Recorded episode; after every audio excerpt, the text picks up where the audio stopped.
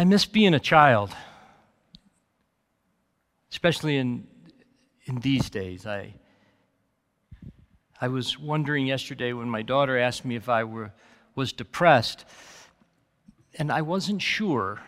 I'm sure it looks like it, and it may be. But I know I'm kind of sad. And when I was really little, just really little, I don't remember being sad that much. I miss being a child. I miss playing. I was really good at playing. I, I, I was never mediocre at playing. I never evaluated my playing. I was just good at it. I could go and play. I didn't have really much care in the world. I, I remember, you know, that, that question you get asked and you think about, uh, what, will you, what will you be when you grow up? And I, I a fireman or a soldier. I remember I wanted to be an actor. I saw those people on TV. And always, always, always when I imagined who I would be, I, I knew I would be successful. I never once imagined that I would not be good at something.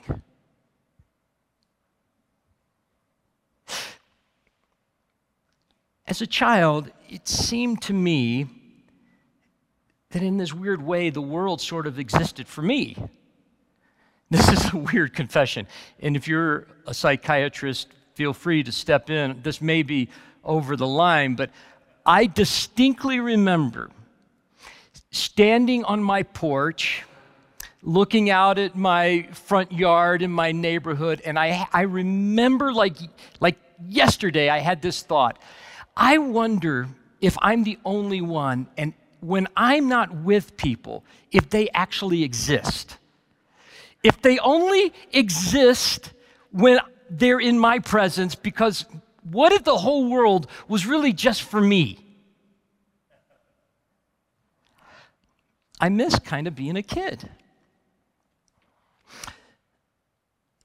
I'm going to be reading from what is, I suppose, the most famous chapter in the Bible. Maybe not the most famous verse in the Bible, but I'm pretty confident it's the most famous chapter. It's read maybe next to Psalm 23 the most in public or by people who maybe have no faith at all.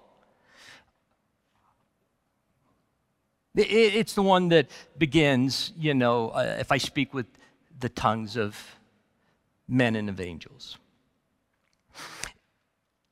But I noticed something I had never noticed before. I had read it, like everybody, hundreds of times. I'm sure it had even come up in sermons I've given, but I never thought about in the middle of this very famous chapter are these words When I was a child, I spoke like a child, I thought like a child, I reasoned like a child. When I became a man, I gave up childish ways.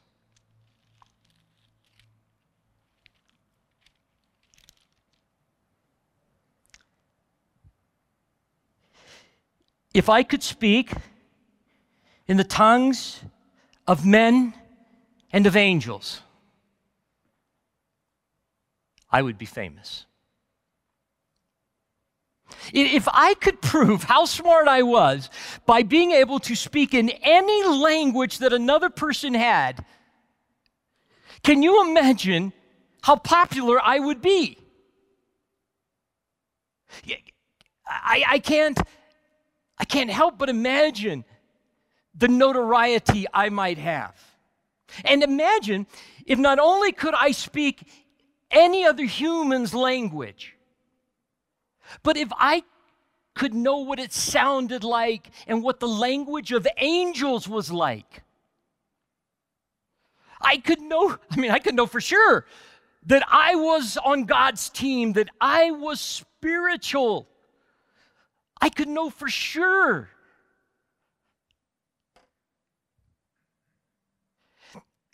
Can you imagine what it would be like if everybody in the world knew how smart I was and how spiritual I was? Can you imagine the things that I could do for God? Can you imagine with that platform? With the television trucks lined up the street to interview me. Can you imagine with that kind of notoriety? What great things I could do for God.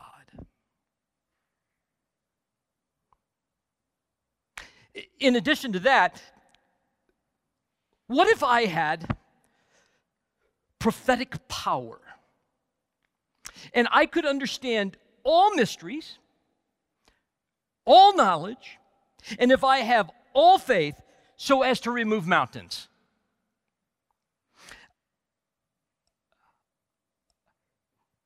Can you imagine the people who would flock to the church I might lead? If, as they sat in my audience and under my voice is I explained every question they ever had about God, the Bible. I could never be stumped.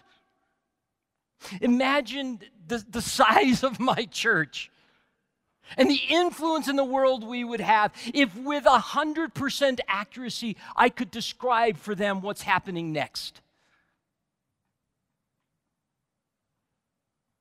If I knew exactly who they should vote for. If I knew exactly how all the pieces that seem to not fit at times. Imagine if I could give sermons and every time somebody walked out, there was no question about the truth of what I had just said. And imagine if my faith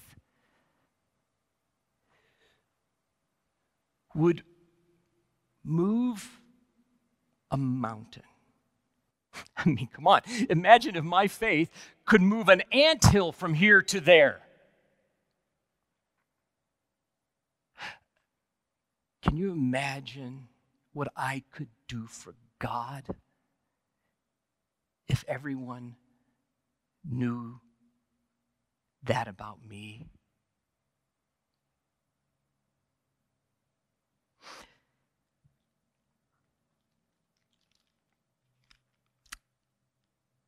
If I give away all I have and I deliver up my body to be burned, I wouldn't want to brag, but I you got to admit I'd kind of make Mother Teresa look a little bit self-centered. If I gave up everything if I became famous for my martyrdom, if I could be known in the world as the one person who absolutely clung to nothing, had no possession, no desire for possession, who had such faith that even giving up my body in a horrible death would be no big deal.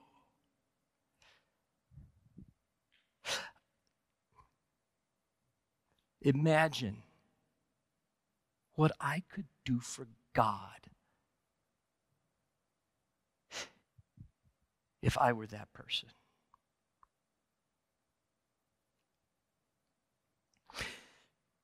to build a movement for God, to build His kingdom on earth, will, in fact, require some very difficult decisions to be made. To, to build a, church that is so so well organized, so active, so good, and so big that nothing could stop it. Hard decisions will, would have to be made. Yes, it's true, some people will be hurt. To be big and powerful and really effective for God, you must be efficient. And honestly, only the best would do. Only those who are truly driven to do great things for God would be able to be part of a team like that.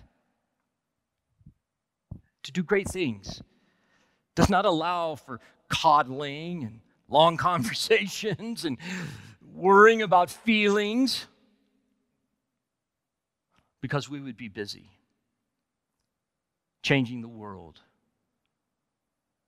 for God.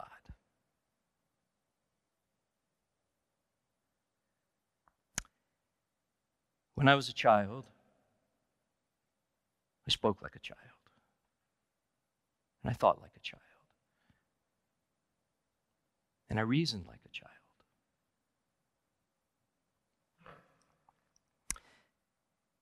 Maybe part of my problem is I haven't grown up. And maybe this idea of adulting is not very appealing. Maybe the way in which I read Scripture, the way in which I read current events. Maybe I read it like a child.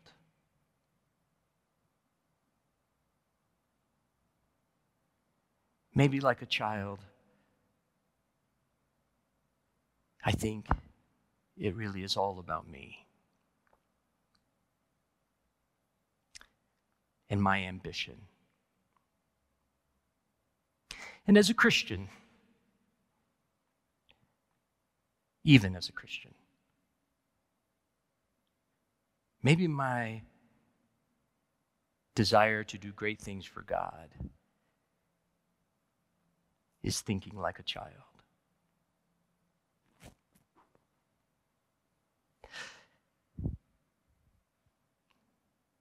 I, I know that you have observed that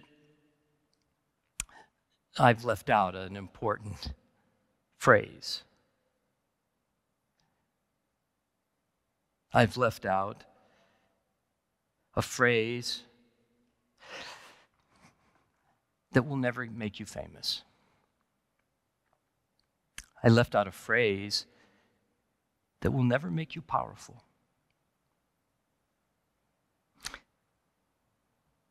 I've left out a phrase that will not build a big church or a big movement.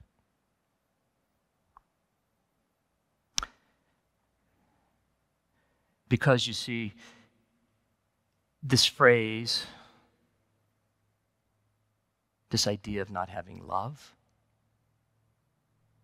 well, this is what it looks like. And you'll really quickly see why it's not really in anybody's 10 year plan for growth. Because you see, love is patient and kind. And love does not envy or boast. Love is not arrogant or rude. It does not insist on its own way. It is not irritable or resentful. It does not rejoice at wrongdoing, but rejoices with the truth. And love bears all things, and love believes all things, and love hopes all things, and love endures all things. How can love ever get anything done? If love is not obsessed with doing big things for God. When I was a child, I spoke like a child of big things, of ambitious dreams. I thought like a child.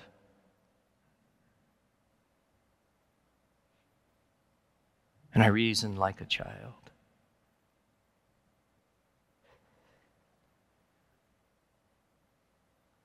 But I didn't have love.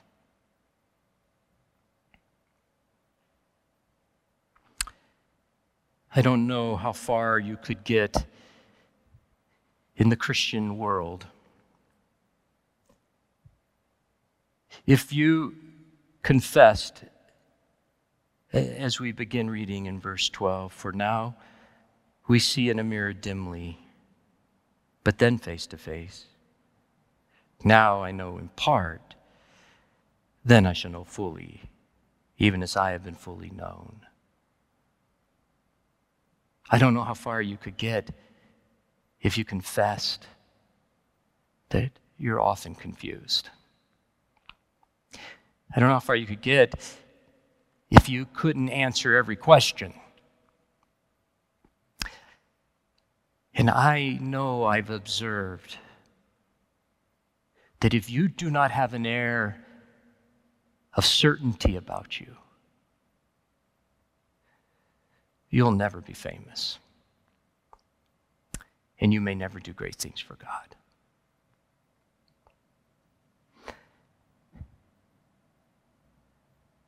I wonder if becoming an adult follower of Jesus is having the faith to do and be insignificant in the eyes of anyone observing you. I wonder if being an adult is to be so foolish with time and resources as to simply care and meet the needs of a person who will never be noticed, who will never be able to help you in return. I wonder if being a grown up means that I'm willing to stop living in a world that is pretend, a world that is under my control, a world that isn't real.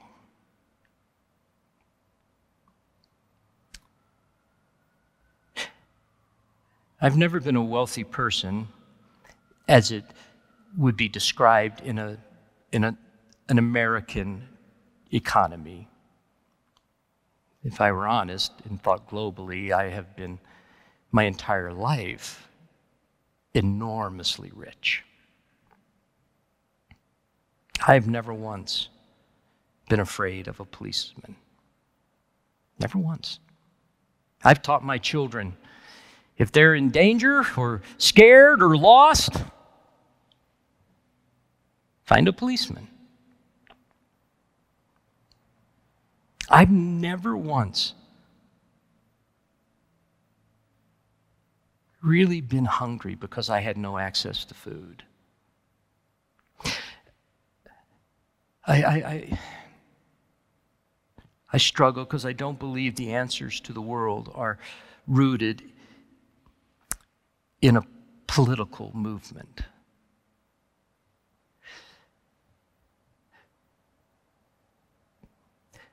But I have to ask myself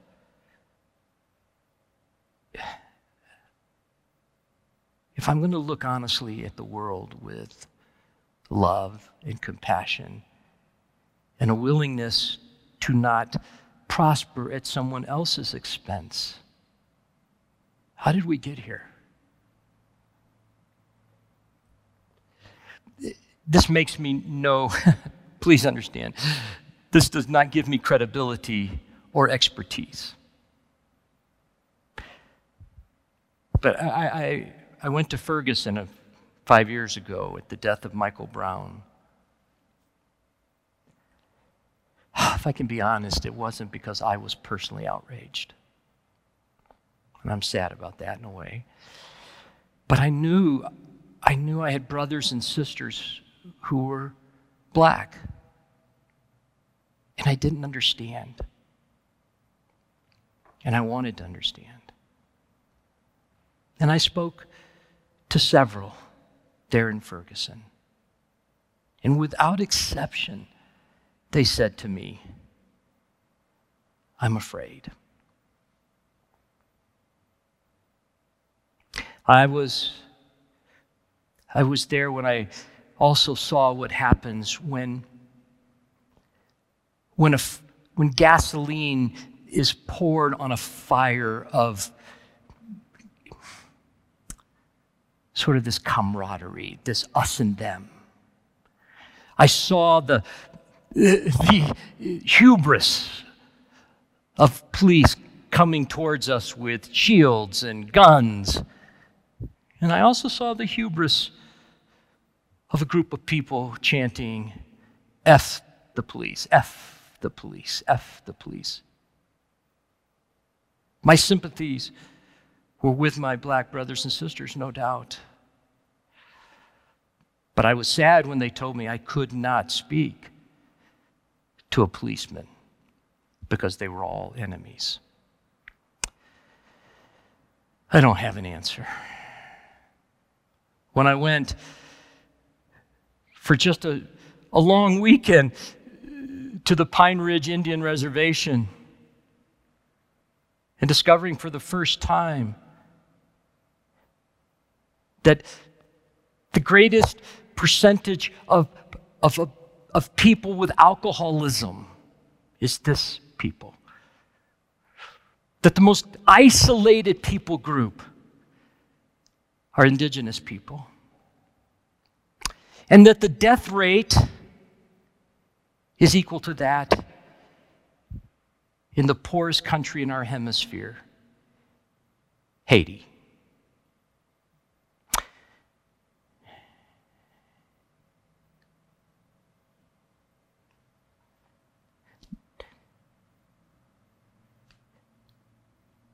I'm not going to ever be famous,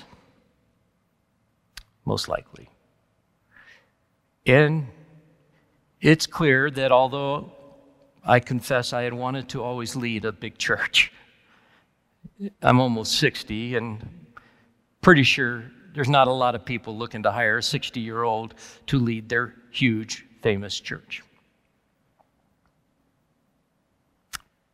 But I can ask this question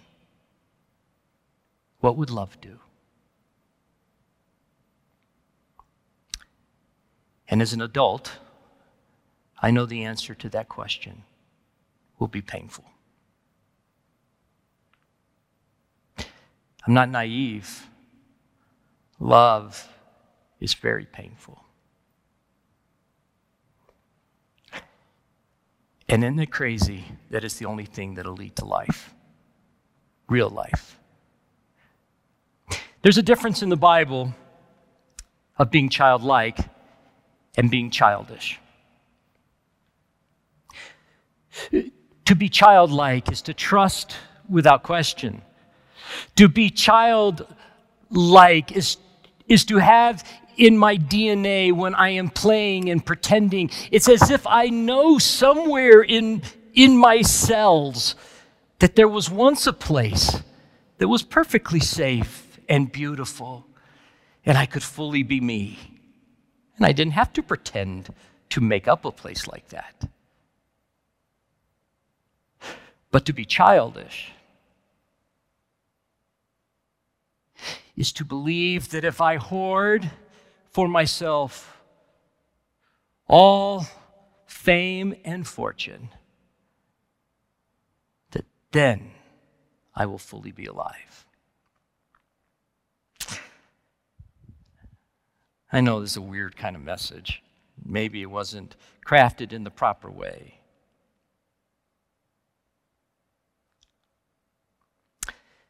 I'll end with these words. So now faith and hope and love abide. These three. But the greatest of these is love. Father, we live in a world that I don't like. And although I'm surrounded by natural beauty, and I see glimpses of you and my brothers and sisters, on the whole, I don't like what we've become. I don't like the animosity. I don't like the feeling I get that I can't belong because I see things differently. Lord, I pray for my friends, for me, for us, the sanctuary. That we would be known as the people who gave their lives, and we called that love that we recreate as we walk through our neighborhoods this moment that you modeled for us.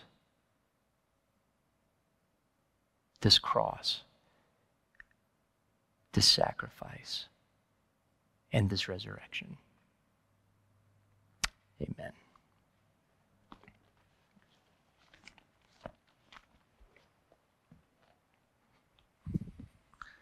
when we come to this table, I think what Scripture is saying, and what we've talked about quite a bit, is that we're coming back to the garden.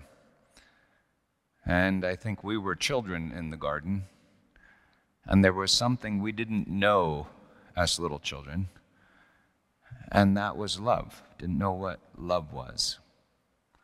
So we come back to the garden, and there's the, the tree and the table that's like the Ark of the Covenant, and all these pictures come crashing together. And John says this, and, and this is love. You want to know what love is? And this is love. Not that we loved God, but that He loved us and gave His Son. And people understand this in some really bizarre ways. But what John says, as, as a propitiation for our sin, our sin is not loving. A propitiation is this weird word in Greek that nobody knows quite how to translate because it refers to that thing that was on top of the ark, on the mercy seat. In other words, love is that thing. And in the Revelation, you see a slaughtered lamb standing uh, in the ancient tipple, they would sprinkle lamb's blood over the law, and uh, that was somehow a picture of mercy. In other words, it's not something that you can just wrap up in some little book and then follow the instruction manual. God is love, and God is revealed in Jesus the Christ. And so, coming back to the garden, having learned that, wow, in this world, love is painful and yet, love conquers. So, like Carl just said, love bears all things, love believes all things, bears all things, believes all things, endures all things. What was the other one? Hopes all things. wow! Sounds like love does everything. Sounds like love is the creator, right?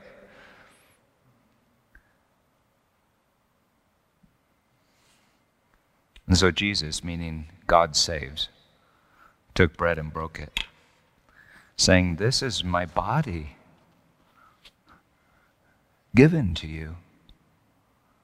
We took it, and now he gives it. This cup is the covenant in my blood, poured out for the forgiveness of sins. Drink of it, all of you. And who was sitting at that table? Peter, Judas, bunch of failures. So, how do we love? And this is love. We don't make love, love makes us.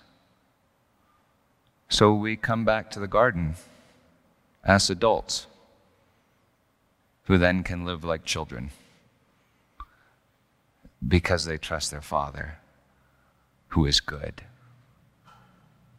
When you come to the table, and you'll go down to these tables here and take it back, by doing this, you're confessing, God, I haven't loved, but you are love. Now come and love through me. I lay my ego down, my life down, and I ask you to live your life in me. Amen. Love is patient and kind. Love does not envy or boast. It is not arrogant or rude. It doesn't insist on its own way. It's not irritable or resentful. It does not rejoice at wrongdoing, but rejoices with the truth. And love bears all things, believes all things, hopes all things, endures all things. Love never ends. Amen. Bye.